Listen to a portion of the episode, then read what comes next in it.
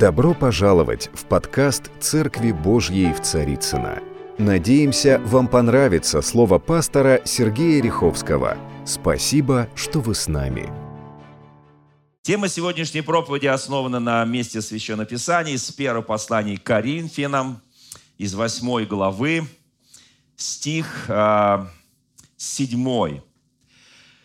И там написано, «Итак, возлюбленные, ну, я читаю, вне 7 глава с 1 стиха. «Итак, возлюбленные, имея такие обетования, очистите себя от всякой скверны, плоти и духа, совершая святыню в страхе Божьем». Знаете, вот так интересно, да, правда? Очень интересно. Возлюбленные, имея такие обетования – мы все знаем, что у нас есть величайшее обетование в Боге, которое Он нам дал. Мы не безотцовщина, мы имеем потрясающие божественные обетования для жизни, для благочестия, для праведности, для святости. У нас у всех такой колоссальный духовный потенциал, данный нам Богом. Скажите аминь. Аминь. Слава Господу. И здесь написано, чтобы этот потенциал работал, вот имея вот такие обетования, такой потенциал в себе. Почему-то апостол Павел напоминает нам о чистоте. То есть он понимает, что в, в нашей жизни мы иногда встречаемся с разными вызовами, с разными обстоятельствами, не всегда себя ведем достойно звания христианина. Вот даже имея вот такие сильнейшие обетования, да, который внутри каждого из нас. Это дары, таланты Божьи, это благодать Божья, милость Божья. И написано, очистим себя от всякой скверны. Оказывается, вот даже мы носители величайших Божьих обетований, мы возлюбленные Господом, можем иногда вот как-то так иметь некую скверну. И Писание говорит о том, что нужно очистить себя – и там написано «скверну плоти и духа». Смотрите, какой широкий диапазон. Есть скверна плоти, есть скверна духа.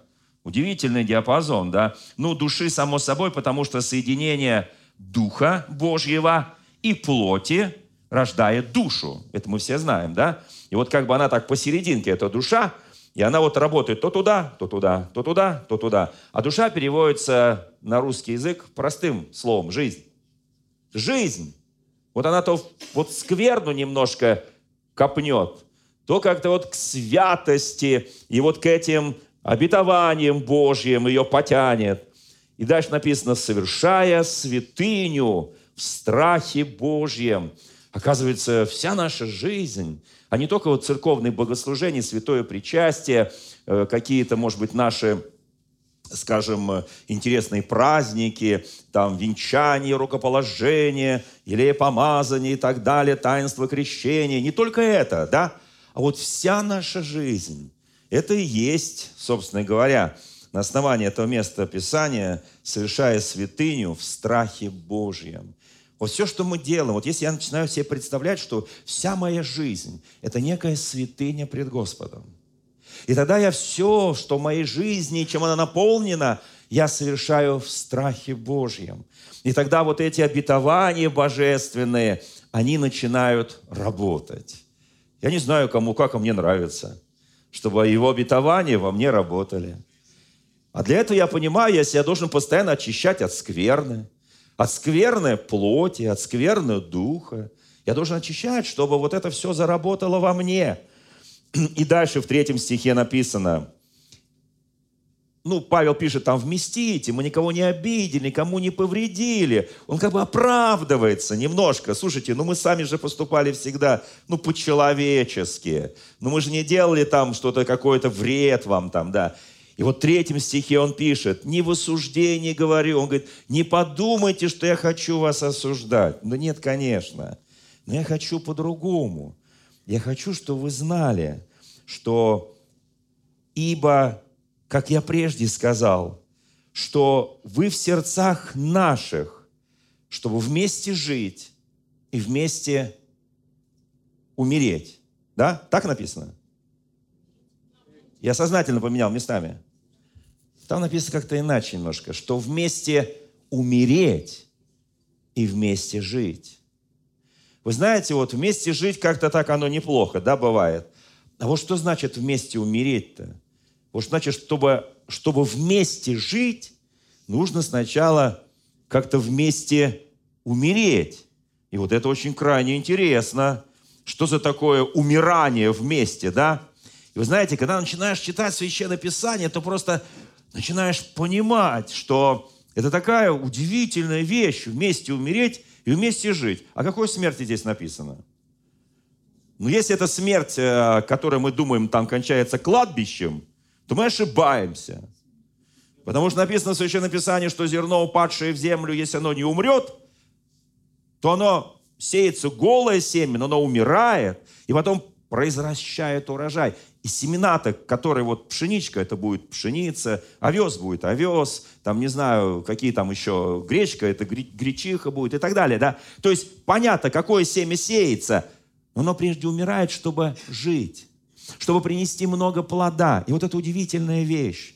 Смотрите, тот потенциал, который заложен нас Богом, те величайшие божественные обетования, которые вложил нас Господь. И когда мы очищаем себя от всякой скверны плотью духа, совершая служение, тогда у нас получается колоссальная возможность, потенциал. Это никого не обижает, не укоряет. Павел об этом пишет. Не в осуждении говорю, но вы в наших сердцах, чтобы вместе умирать и вместе жить. Слушайте, как мило, да? Правда? Как прекрасно как прекрасно. Вы скажете, а, собственно говоря, название-то проповеди какое? Умереть, жить. Вы знаете, я назвал ее, исходя из одного текста Священного Писания, который мы сегодня тоже скажем, но именно об этом будет, как умирать, чтобы жить. Я назвал проповедь «Немощная совесть». Немощная. Вы знаете, есть чистая совесть. Поднимите руку у кого вот наичистейшая, просто вот как кристальная вода, такая прозрачная, удивительная совесть. И ты вот такой вот, вот такой совестливый человек. У тебя вот все вот на виду, все открыто, вот все доступно. Совесть твоя чиста, ты человек искренний, открытый человек, не, не, двум, не, не фарисействующий, не, не, не с двойным дном, а вот тебя вот такая чистая, прекрасная, святая совесть. Ну, судя по тому, что руки как-то не поднялись, вот, я задам другой вопрос. Нет, у меня сегодня проповедь не о чистой совести, я же назвал, а о немощной совести. Поэтому я сейчас не буду объяснять глубину чистоты нашей совести. Хотя это тоже очень важно, да. Есть еще сожженная совесть. Кто знает, что есть сожженная совесть? Такое понятие, как сожженная. Кто-то взял ее, поджег. Именно слово сожженная означает, кто-то ее поджег. У нас есть всегда кто поджигает нас. Такие вот, знаете, поджигатели. Ну, конечно, главный поджигатель это дьявол, сатана, понятно, но он-то не напрямую к тебе подходит и говорит, можно тебя поджечь. Но, естественно, это звучит как-то диковато, грубовато. Нет, он использует разных людей, разные обстоятельства, разные ситуации, разные проблемы, разные тупики жизненные, чтобы спалить нашу совесть. И он ее так издалека поджигает, она начинает гореть, она воспламеняется. Оказывается, совесть, она может воспламеняться, она может гореть. Вы знаете, как интересно, правда, да? Вот я сегодня э, услышал, там, ехал новости, там пожары, что-то горит, там Красноярский край. Оказывается, ну я просто служил там не так далеко, я служил, когда срочную службу, вот в армии, то я служил в Забайкале два года, да, и прекрасно знаю те места, тайгу и прочее, и степи забайкальские, все прекрасно знаю. И э, примерно 98% всех пожаров, которые возникают, вот, они рукотворные. Это не, пожары. Э, обычный пожар – это извержение вулкана, это метеорит упал, это молния, если она без дождя, она сжигает. Это 2%. 2%. Все остальное – люди. А вот, вот смотрите, кто скажет, ну, это стихийное бедствие. Верно. Вот в мою жизнь пришло стихийное бедствие. Поэтому моя совесть, она начала вот, так сказать, туда-сюда, туда-сюда. Вот. И хочется, и колется, и вот как-то вот не так просто все. И поэтому я должен искать некую золотую середину, чтобы вот... И Писание вот эту золотую середину, как ни странно, называет немощной совестью. То есть совесть колеблющаяся. Помните, один из апостолов пишет о вере, которая колеблется, которая вот подобно морской волне, которая вздымается, которая падает, которая вся растекается, и нет ее. И вот он называет, собственно говоря, такую веру колеблющейся. Но в Священном Писании есть четкое прямое указание, что есть совесть немощная. Когда, а в какой момент апостол Павел, особенно апостол Павел об этом пишет, да и Петр тоже об этом пишет, и э, мы много можем почитать об этом, но тем не менее, э, вы знаете, есть э, апостол Павел посвятил этому целые главы в своих посланиях. Он просто показывает, что означает, мы сегодня об этом немножко порассуждаем, как можно умирать, чтобы жить, чтобы наша совесть была чистой, чтобы она была Божьей, чтобы мы жили праведно и свято. Я понимаю, что эти слова не для пандемии. Потому что для кого-то пандемия такой вот страшная ситуация, где надо приспособиться, и здесь все методы хороши. Нет, друзья мои. Есть только один метод жизни. Это чистая совесть, освященная Духом Божьим. Чистота, освященная Господом. В послании к римлянам в 14 главе 7-8 стихом написано, «Ибо никто из нас не живет для себя». Вы знаете, вот, чтобы вместе умереть, чтобы, вместе, чтобы потом вместе жить, Писание говорит, ну, мы когда браки венчаем, что мы говорим? Вот когда мы браки венчаем, поднимите руку, кто из был венчан в церкви. Венчан, неважно в какой церкви, но были венчаны, да? В нашей, не в нашей, там, э, в православной, у католиков, может быть, ну, были венчаны, да? И когда мы венчаем, что мы говорим? Что, дорогой имерек, то есть супруг, твое тело тебе больше не принадлежит.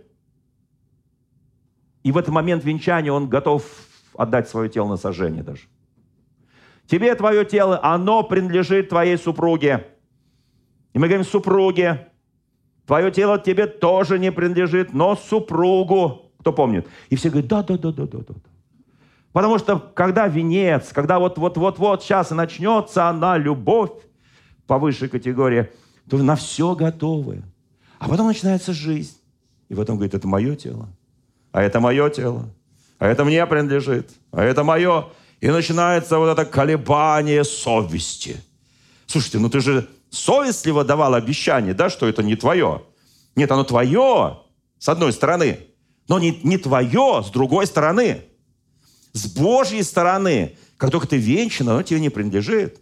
Если апостол Павел пишет, здесь, вот в этих чудесных посланиях, послании к Коринфянам, послании к римлянам, да, что мы имеем такие обетования, что мы должны, мы, вы в сердцах наших, это уже глубже не заберешься, правда, да? Как в сердце. Потому что когда ты в сердце, ты любим. Кто понимает, когда ты в сердце, ты любим. Да, слава Богу, да. И мы здесь написано, что вместе умираем и вместе живем. А вот уже к римлянам написано, никто из нас не живет для себя. Аминь. Знаете, вот что устами исповедуем, сердцем веруем, то и получается в нашей жизни. Итак, давайте скажем, никто из нас не живет для себя. Это как, знаете, как вот обетование. Потому что мы же имеем эти обетования, да? Христос не жил для себя. Христос жил для нас. Апостолы не жили для себя. Апостолы жили для Церкви Христовой. Они себя положили на алтарь служения. Два величайших помазанника Божия в прошлое воскресенье, все прогрессивное христианство вспоминало двух величайших апостолов, которые в этот день были казнены в Римской империи во времена Нерона, времена императора, злодея. И, собственно говоря, в этот день каждый из них – это память, память Петра и Павла. И э, они жили для Господа. Они умерли для Господа. Они служили Господу. И для них это была величайшая привилегия. И о них можно сказать, что они всегда Господни. Они всегда Господни.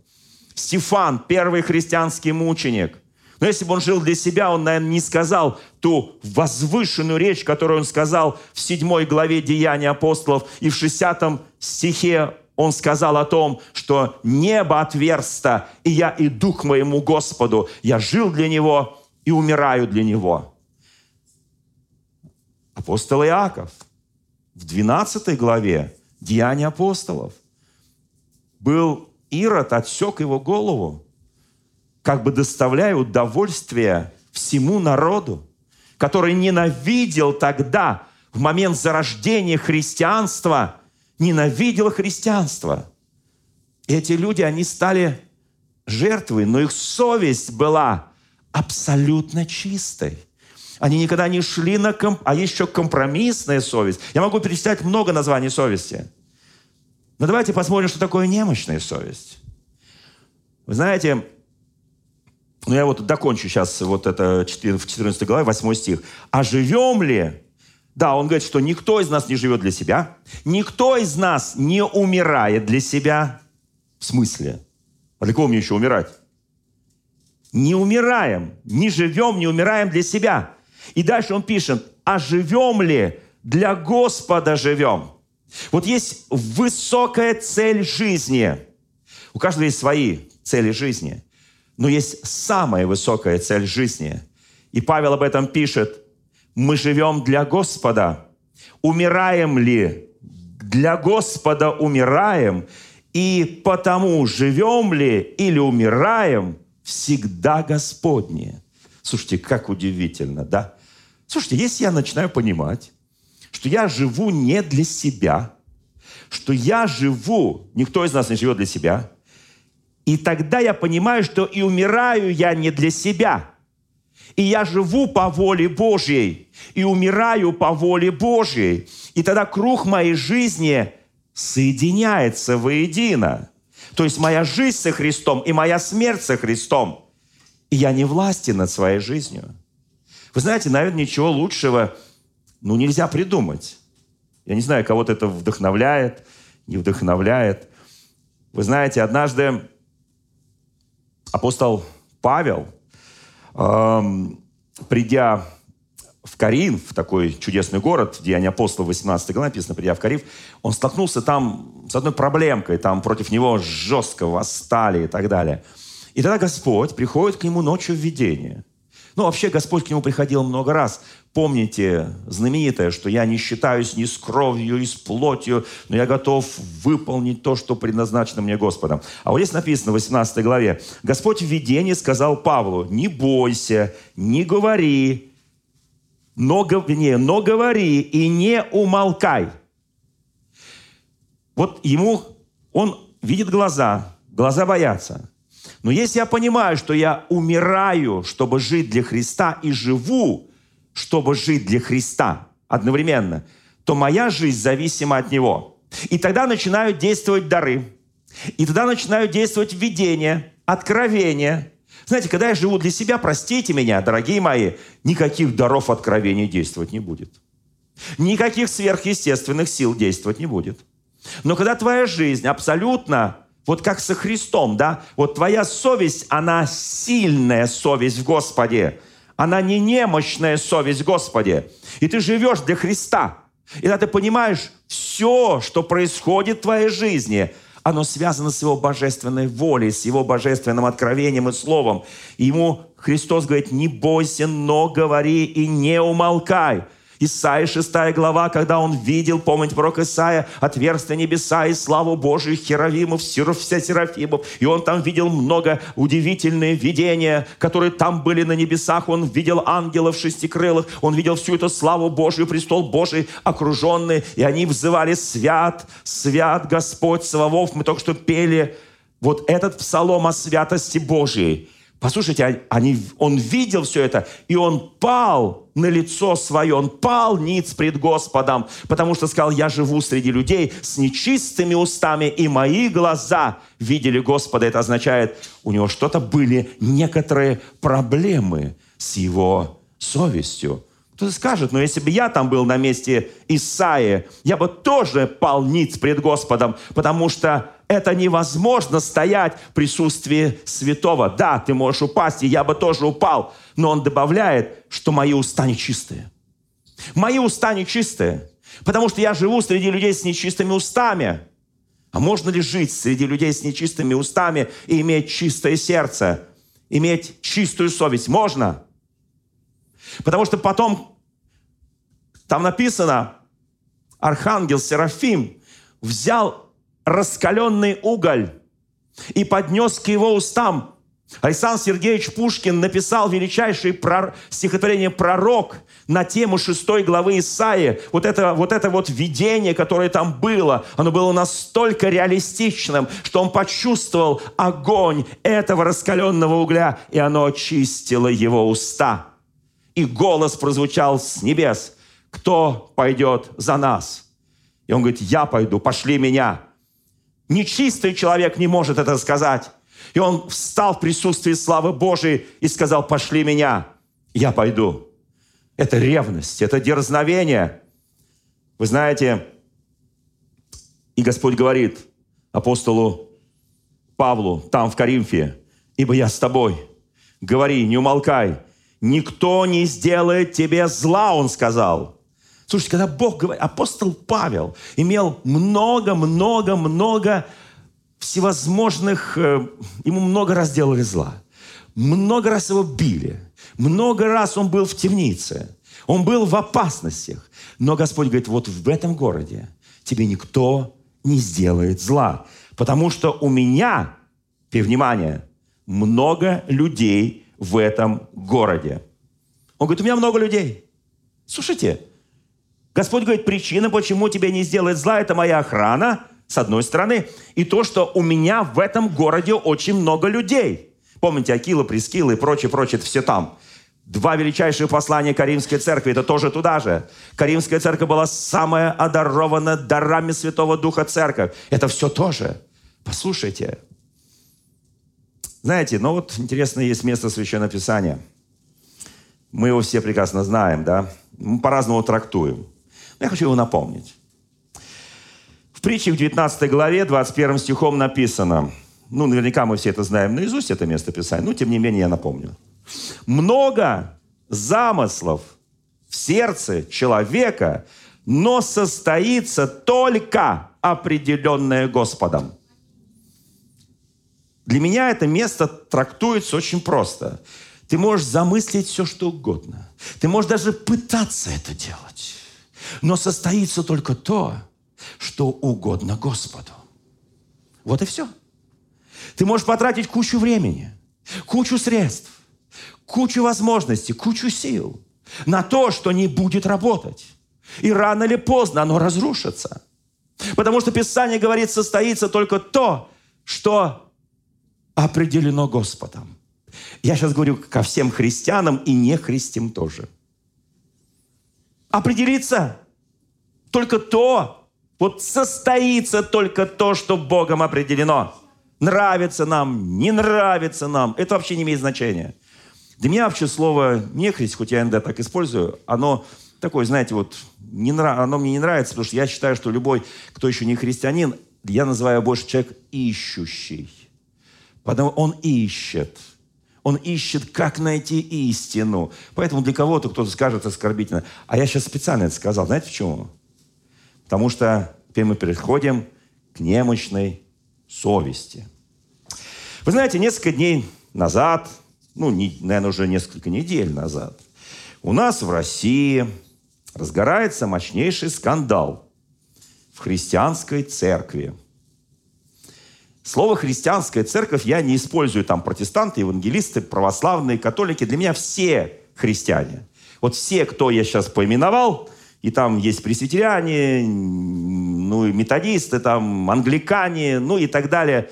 И много, и всякие названия баптисты и так далее. Вот для меня это все христиане. Вот в лоне христианской церкви разгорается нешуточный скандал на Урале. Наверное, многие это читали в соцсетях, смотрели где-то, видели.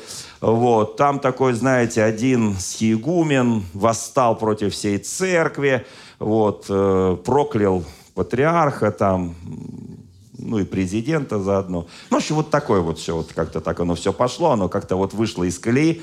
Вот, э, знаете, и вот э, чем для меня...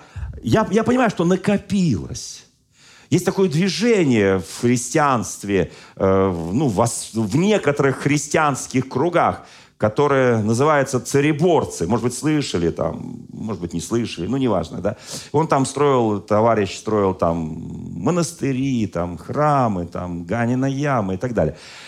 Вот и вдруг вот такое, такое вот резкое восстание. Вот, он пишет письма, он выступает в соцсетях, ролики набирают миллионы просмотров, он всех там не излагает, не спровергает. Но это чистая политика, которая не имеет отношения к Христу вообще. К церкви вообще не имеет отношения. Вы знаете, когда я прочитал переписку его с правящим архиереем, я просто прочту пару пунктов, потому что, знаете, тут пахнуло чем-то таким. Ну, например, вот что ему пишет правящий архиерей. Если бы во времена Российской империи, за которую вы так ратуете, вы проявили хотя бы десятую часть своей дерзости и непослушания, также критиковали светские и духовные власти, как это делаете сейчас, и внимание, вы знаете, вот поднимаются документы, архивы, разные архивы царского времени, и оттуда выползает что-то, если вы это сделали, как делаете сейчас, то еще прежде того, как у вас появилась бы мысль, мысль не действие, мысль.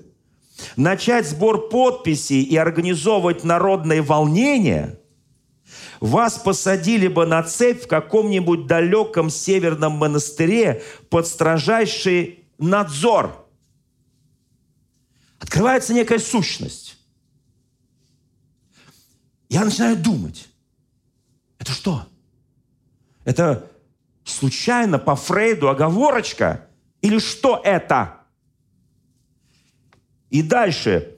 А если вы попробовали сотворить бы нечто подобное во времена столь любимого вам Сталина, то вся ваша бурная обличительная деятельность закончилась в лучшем случае бы на лесоповале, а в худшем на Бутовском полигоне. Как мило. Идет переписка между двумя священниками в сети – читают миллионы. Я долго думал, я имею право говорить о том, что происходит в родственной нам другой церкви. Потом подумал, ну простите меня, читает вся Россия. Почему я должен молчать об этом? И там дальше еще кое-что написано. Сейчас не буду читать там большое письмо правящего архиерея. Вы, тем не менее, упорно ломитесь в открытую дверь с обличениями того, чего не было – Какое красивое выражение, ломиться в открытую. Говорит, слушай, батюшка, мы же дверь перед вами открыли еще много лет назад. Вам дали все преференции. Куда вас понесло? А дальше он пишет, еще совсем чудненько, мне так понравилось это, в кавычку слово я беру, понравилось это. Он пишет ему, чтобы вы уже сучите ножками и устраиваете позорную истерику на весь мир. Кто знает, что такое сучить ножками? Какой красивый, старый, архаичный, но при этом глубокий русский язык. Сучить ножками. Слушайте, я почитал это. И знаете, как статья-то там вот в одном называлась «Не, не мешайте юродствовать». Вот этот товарищ Сиегимин тестирует систему на прочность. Вы знаете, у меня двоякое чувство. Вот что происходит сейчас. Вот двоякое чувство. Ну, теперь я возвращаюсь к проповеди. Вот вы держите это в памяти. Вот эти вот сучите ножками, там не ломитесь в открытую дверь, вас бы на цепь посадили, если вы только подумали бы. Такая свобода совести была в Российской империи. Только подумал, ты уже на цепи. В дальнем северном монастыре. Красота просто. И там сиди и сучи ножками. И ломись в открытую дверь, правда, цепь не пускает. Ну, неважно. Итак, смотрите, друзья мои. Вот что, что, что, что, собственно говоря, происходит? Вот, знаете, вот Господь говорит, кого мне послать? Иеремия, первая глава написано, Господь говорит пророк Иеремия, не малодушествуй. Ибо если, слушайте, вот есть две, вот, вот две крайности, молчать и говорить. Вот товарищ Сигумен заговорил. Товарищ архиерей, вот его как бы увещевает с такой любовью, брат, и так далее, да? Вот. Не, Бог говорит Иеремии, не малодушествуй, 1 глава 17 стих, не малодушествуй. Если ты будешь малодушествовать, я тебя, что там написано, помнит? Опозорю перед ними. Ты должен пророчествовать. Не малодушествуй, чтобы я тебя не поразил в глазах их. Не малодушествуй. Это одна сторона. Не малодушествуй в чем? В правде, в истине, в Слове Божьем, в обличении, в откровении. Не малодушествуй, иначе я поражу тебя. Это одна сторона правды. Другая сторона правды. Кто так глух, слеп и нем, как раб мой, говорит Священное Писание. Вот где найти эту золотую середину? Где на самом деле чистая совесть, а где уже давно сожженная совесть? В Священном Писании написано, не обличай кощунника. Почему нельзя обличать кощунника? Кто мне скажет? Он возненавидит тебя, все правильно. Не обличай его. Вот что здесь сейчас происходит? Что за взаимоотношения начинаются внутри? И знаете, а светский мир смотрит. И говорит, вот эта церковь, которая совесть нации, высокая нравственность, высокие ценности. С другой стороны, я радуюсь, что какие-то вещи, вот как, знаете, вот нарыв, оно раз и выходит – чтобы показать, что есть правда у Бога, чтобы люди начали говорить, а почему, собственно говоря, он делает такие заявления, а почему тот ему так отвечает, а почему, почему, почему. И люди начинают копать, искать. Для меня вот этот с Егуменом кощунник, понятно, да, он там Сталина превозносит, там э, все, что было там, э, как ему сказали, на цепь посадили бы давно, если только подумал бы об этом. Он это все превозносит, то есть он марионетка в чьих-то руках. Но почему церковь становится и в, высоком смысле этого слова, и в каком-то поместном смысле этого слова, иногда марионеткой. Потому что она забывает. Знаете, однажды Иов так роптал в 38 главе. Он роптал, роптал, он все, все 38 глав, там его друзья обличали, он роптал. И вдруг ему в 38 главе заговорил Господь. Кто это? Омрачающее сознание. С первого стиха прям начинается – кто это? И он, Бог ему говорит, где ты был, когда я творил Вселенную, где ты был, когда я творил эти горы, когда я проводил черту, которую ты не видишь, где ты был, когда вот созидалось все, созидалось вот все, что ты сегодня видишь, где ты был. Тебя не было. Это моя мудрость совершила. И ты поднимаешь свои уста, и ты говоришь туда что-то. Вы знаете, и в 42 главе со 2 по 5 стих Иов пишет, «Я заблуждался». Знаете, он говорит, прежде, что ты мне сказал, я не понимал это, я не знал это, и я заблуждался в этом, и я раскаиваюсь в этом. Знаете, драгоценные, мы сейчас с вами подходим к очень важному моменту, потому что когда мы говорим о такой вот немощной совести. Знаете, между прочим, вот это словосочетание «немощная совесть» апостол Павел пишет, вот я сейчас затрону еще одну очень важную тему, о еде. Собственно говоря, само выражение «немощная совесть» здесь написано о еде. Вы спросите, ну как же так? Причем здесь еда? А, ну потому что, потому что так написано о еде. А, знаете, поднимите руку, кому нравится еда. Предобеденное время, я понимаю. Еда. Знаете, что Каин и Авель, когда они были изгнаны из Едема, когда они родились, что они принесли Господу в качестве жертвы? Я просто... Один принес плод от скота, то есть агнца, другой от пшеницы там или ржи, мы не знаем, но, в общем, плод полей. Еда. Как интересно. А Ева, собственно говоря, согрешила-то, вкусив еда. А когда Бог пришел, три мужа пришли к Аврааму, он там сидел, а Сара сидела в шатре, и там что-то там она там делала, там, да, вот. И она, услышав, засмеялась, потому что Авраам побежал, приготовил еду, он там несколько часов готовил, там мясо, похлебку, хлеба запек, все сделал, и все это им, вот, и они ели, потом он говорит, у тебя будет через год сын, вот пока не накормил. Да? Друзья мои, помните, у меня была проповедь э, «Корми помазанников Божьих, глядишь, что-то из этого получится хорошее». А учитывая, что мы все помазанники Божьи, значит, надо кормить друг друга, никого не пропуская. Иногда к тебе в дом приходит нуждающийся, ты думаешь, это какой-то бродяга, а это послание Господа, ну и так далее. Да? Конечно, все ждут там митрополитов, епископов, президентов, вот, но они не так часто заходят вот, в силу своей, наверное, занятости и какой-то отрешенности. А вот такие вот э, калики, перехожие, прохожие, как их звали раньше на Руси. Вот они и заходят. И написано, Господи, где меня тебя видели? Он говорит, когда я был наг, э, раздет, э, вот, э, вот вы меня одели, когда я был голоден, накормили, когда был в темнице, вы посетили, болен и так далее и тому подобное. Вот и все, вот там мы видим Господа, да, красота какая, да. Вот, смотрите, все крутится вокруг еды. Гедеон, раз, и, о, я сейчас тебя накормлю, покажи вот мне знамение, он э, огонь сжигает все это, помните, да. И вообще вот какие-то вот вещи, Христос, Тайная вечеря, еда, и Он дает самое возвышенное свое учение, свое смерти, воскресение, о ломимом теле, пролитой крови. Вот, вот все это вот, вот еда, да. И знаете, самые большие соблазны, которые начинались в ранней апостольской церкви, помимо обрезания, помимо обрезания, это была еда. Как интересно, правда? Это была еда. Они соблазнялись на этом. Как-то все это было не так просто. Когда мы открываем вторую главу послания к Галатам, мы там читаем чудную историю.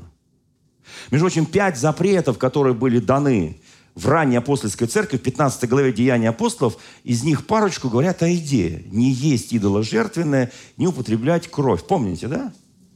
Как интересно. Посмотрите, что происходит во втором послании Галатам вернее, в Галатам во второй главе. Здесь написано, а, когда же Петр, начиная с 11 стиха, это я должен прочесть, когда же Петр пришел в Антиохию, то я лично противостал ему, пишет апостол Павел, потому что он подвергся нареканию. Все знают, что такое слово «нарекание»? И наречен был Сыном Божьим. Нет, это не об этом. Нарекание, когда начали тебя сначала шептаться за углом, потом вот из уш в уши, потом там вот перемыли косточки, а потом так публично встали и сказали, Петр, да как ты можешь есть эту языческую поганую еду, идоложертвенную? Вот так это примерно по возрастающей идет нарекание от тихого шепота и недовольства, и потом выплескивается. У кого дома было нарекание? Мужа на жену, жену на мужа, дети на родителей, родители на детей, бабушка на дедушку и так далее. Кто-то помнит это нарекание, да? Сначала тихо, там, знаешь, внучек тебе скажу, ты там дедушку особо не слушай, потому что, ну, немножко у него уже там поехал. Вот, деменция такая старческая, и без пяти минут альгельзм э, и так далее. Вот как-то так будь аккуратный, там, все, что скажет, спросил меня, говорит бабушка. Ну и так далее. Там можно так, папа, мама, э, дети, братья, сестры и так далее, наследство, и там такое, и там такие нарекания, и там такие, э, такие бури в стакане большого э, в семьи, да, идет буря, да. Вот. И здесь вот написано, а, а вот у нас стихотворение сегодня было, что церковь – это семья. Яночка, спасибо, где, где Яна, там, наверное, на втором, да? Спасибо. Церковь – это семья. Нарекание, да? Смотрите, и здесь вот начинается нарекание. Между прочим, вопрос еды в, э, вот в этой немощной совести можно э, транслировать на любые ситуации. Немощная совесть может быть не только в еде. А праздновать праздники, не праздновать праздники, отмечать дни, не отмечать дни. Кто любит праздновать дни рождения, поднимите руку, дни рождения. Все, ну, отлично. А кто, а кто, а кто, а кто, а кто не любит? Так, понятно? Ага. Ну, ну хорошо, я сейчас могу назвать еще много чего. Этот любит, этот не любит, этот любит, этот не любит. И оно вот так вот, да. А вот с едой здесь самое интересное. Смотрите. Например, допустим, моя жена не ест свинину. Моя жена не ест свинину. Моя невестка очень любит свинину. Потому что она армянка, а в Армении Бут на Рождество и Новый год – Это главное блюдо. Есть армяне? Кто знает такое слово «бут»? Понятно. Это запеченный огромный, килограммов на 8 окорок из свинины. И пекут его всю ночь. Класс. Почти, видимо, с Украины. Ну, хорошо. Итак, нет, ну там рядом, рядом, я знаю, да. А, итак, друзья мои. Итак, еда. Ой, это такой камень раздора. Это такое, знаете, это вот все. Одни говорят, это без чешуи, это с чешуей, это гладкое, это скользкое. Это Христос опускает полотно с гадами, всякими нечистями перед апостолом Петром. Помните, когда он был в выступлении, когда на крыше, когда хотел есть, он перед ним это полотно опускает, и Петр с отвращением. Вот сейчас Петр, мы сейчас на этом закончим эту часть проповеди. И Петр там с отвращением говорит, Господи, никогда, ничего, ни... а там гады всякие, там всякие, там вот эта вся вот нечисть какая-то морская всякая, да, и она там извивается вот. Он говорит, закали, ешь. Петр говорит, я никогда, Господи, что вот это заколоть, да еще пожарить, да еще есть. А ты предлагаешь, что сырым, Господи, да, видимо, там, там внизу уже готовили, и наверх шли запахи. И вот у него начались эти видения.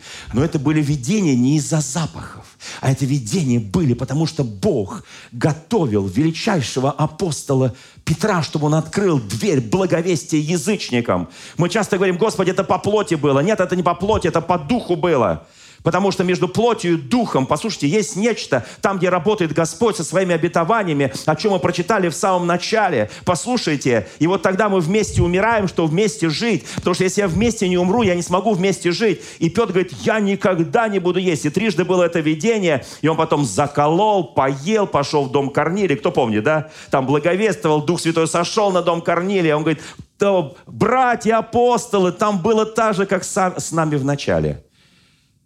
Прошло немного времени. И Петр уже находится в чудном месте. Ой, какое чудное место. Он там пришел туда, вот, там подал руку общения. И это Антиохия. Антиохия, где, кто знает, где христиане впервые стали называться христианами. Это Антиохия. Впервые. До этого их звали ученики, там прочее. Потом раз христиане стали, город Антиохия.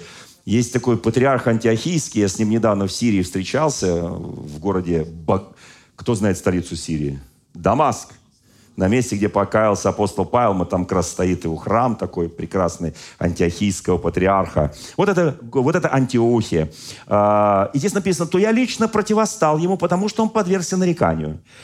Ибо до прибытия некоторых от Иакова, Иаков был пресвитером Иерусалимской церкви, ел вместе с язычниками. Знаете, вот это видение, которое он видел, вы помните, да, где это было? В Иопии, в доме Симона Кожевника. Вот это видение, оно так его вдохновило, он так поел вот этих языческой еды, что она ему понравилась. Она ему понравилась. Вы знаете, вот мне, вот я, я, был, я, я воспитывался в такой в катакомной церкви советского периода, евангельской. И у нас там были масса ограничений. Вот это нельзя, вот это можно, вот это нельзя, вот это есть нельзя, потому что нельзя, там кровь, а там вот да-да-да. И знаете, я вот такой вот, нет, вот нет, вот не буду, потому что это не свято, потому что я сейчас буду сквернить свою плоть, потому что один брат сказал, у тебя немощная совесть. Я говорю, в смысле? Ну, почитай в Священном Писании, написано, у тебя должна быть чистая совесть, свободная совесть, совесть, наполненная Духом Святым Господом, а у тебя какая-то немощная. Я продолжу это в следующее воскресенье, но сейчас дочитаю. И когда те пришли, а Петр сидел там, уплетал, уплетал, уплетал, уплетал, ел, ел, ел, ел, вот это все ел. И когда те пришли, стал таиться и устраняться, и опасаться этих обрезанных, которые пришли из Иерусалима, эти великие апостолы, которые пришли, а он там под стол, когда там, знаете, там таится, вот, слово таится, прятаться, да, по-русски это прятаться, да, вот, э, значит, таиться стал, э, что там он еще стал, э, устра, устраняться стал, как бы вот взял и устранился. Они пришли к Петру, а Петр устранился. Опять вы ко мне приезжаете в гости, я спрятался. Забился в какую-то там комнату, где-нибудь там, не знаю, в ванную и сижу. Вы говорите, пастор, выйди к нам, пожалуйста пожалуйста. Я говорю, я устранился. Я, потому что вы застали меня за поеданием очень много любимого блюда, но ваша вера такая не сильная, ваша совесть такая, э, простите меня, немощная, что вот я должен устраниться, чтобы вы не соблазнились, я буду таиться. И вот, и дальше написано, вместе с ним Павел сразу определил, что это. Он назвал это лицемерием. Вместе с ним лицемерили и прочие иудеи. Так что даже Варнава, с которым Павел вместе трудился, был увлечен их лицемерием. Слушайте, это как-то увлечен их лицемерием. Вот, слушайте, какой сочный язык Нового Завета. Он был увлечен их лицемерием. Ах, Господи, но когда я увидел, что они не прямо поступают по истине евангельской, а что значит прямо поступать по истине евангельской? Об этом я скажу в следующее воскресенье. Они не прямо поступали по истине евангельской. То сказал Петру при всех, если ты, будучи иудеем, живешь по-язычески, а не по-иудейски, то для чего? Для чего язычников принуждаешь жить по-иудейски? Вот на этой счастливой ноте – я закончу первую часть этой проповеди, продолжу ее в следующий раз. Друзья мои, поднимите руку, у кого чистая совесть. У кого не сожженная совесть. А у кого немощная совесть и вашим, и нашим, и там. А? Тот есть, о, ну это в следующее воскресенье будет, да. А там же не просто есть овощи. А там же не просто есть мясо. Там перед нами такая развернется баталия, друзья мои. Я вам просто во имя Господа обещаю. А что лучше? Быть немощным и есть овощи, или быть сильным, есть мясо, и вместе никогда не встречаться? А как же вместе умереть, чтобы вместе жить? А вот тогда и встречаются две эти партии. Овощная и мясная. И вместе умирают. Чтобы потом вместе жить. Продолжим в следующее воскресенье, драгоценные. Дорогие друзья, Спасибо, что были с нами. И до встречи на следующей неделе на подкасте «Церкви Божьей в Царицына.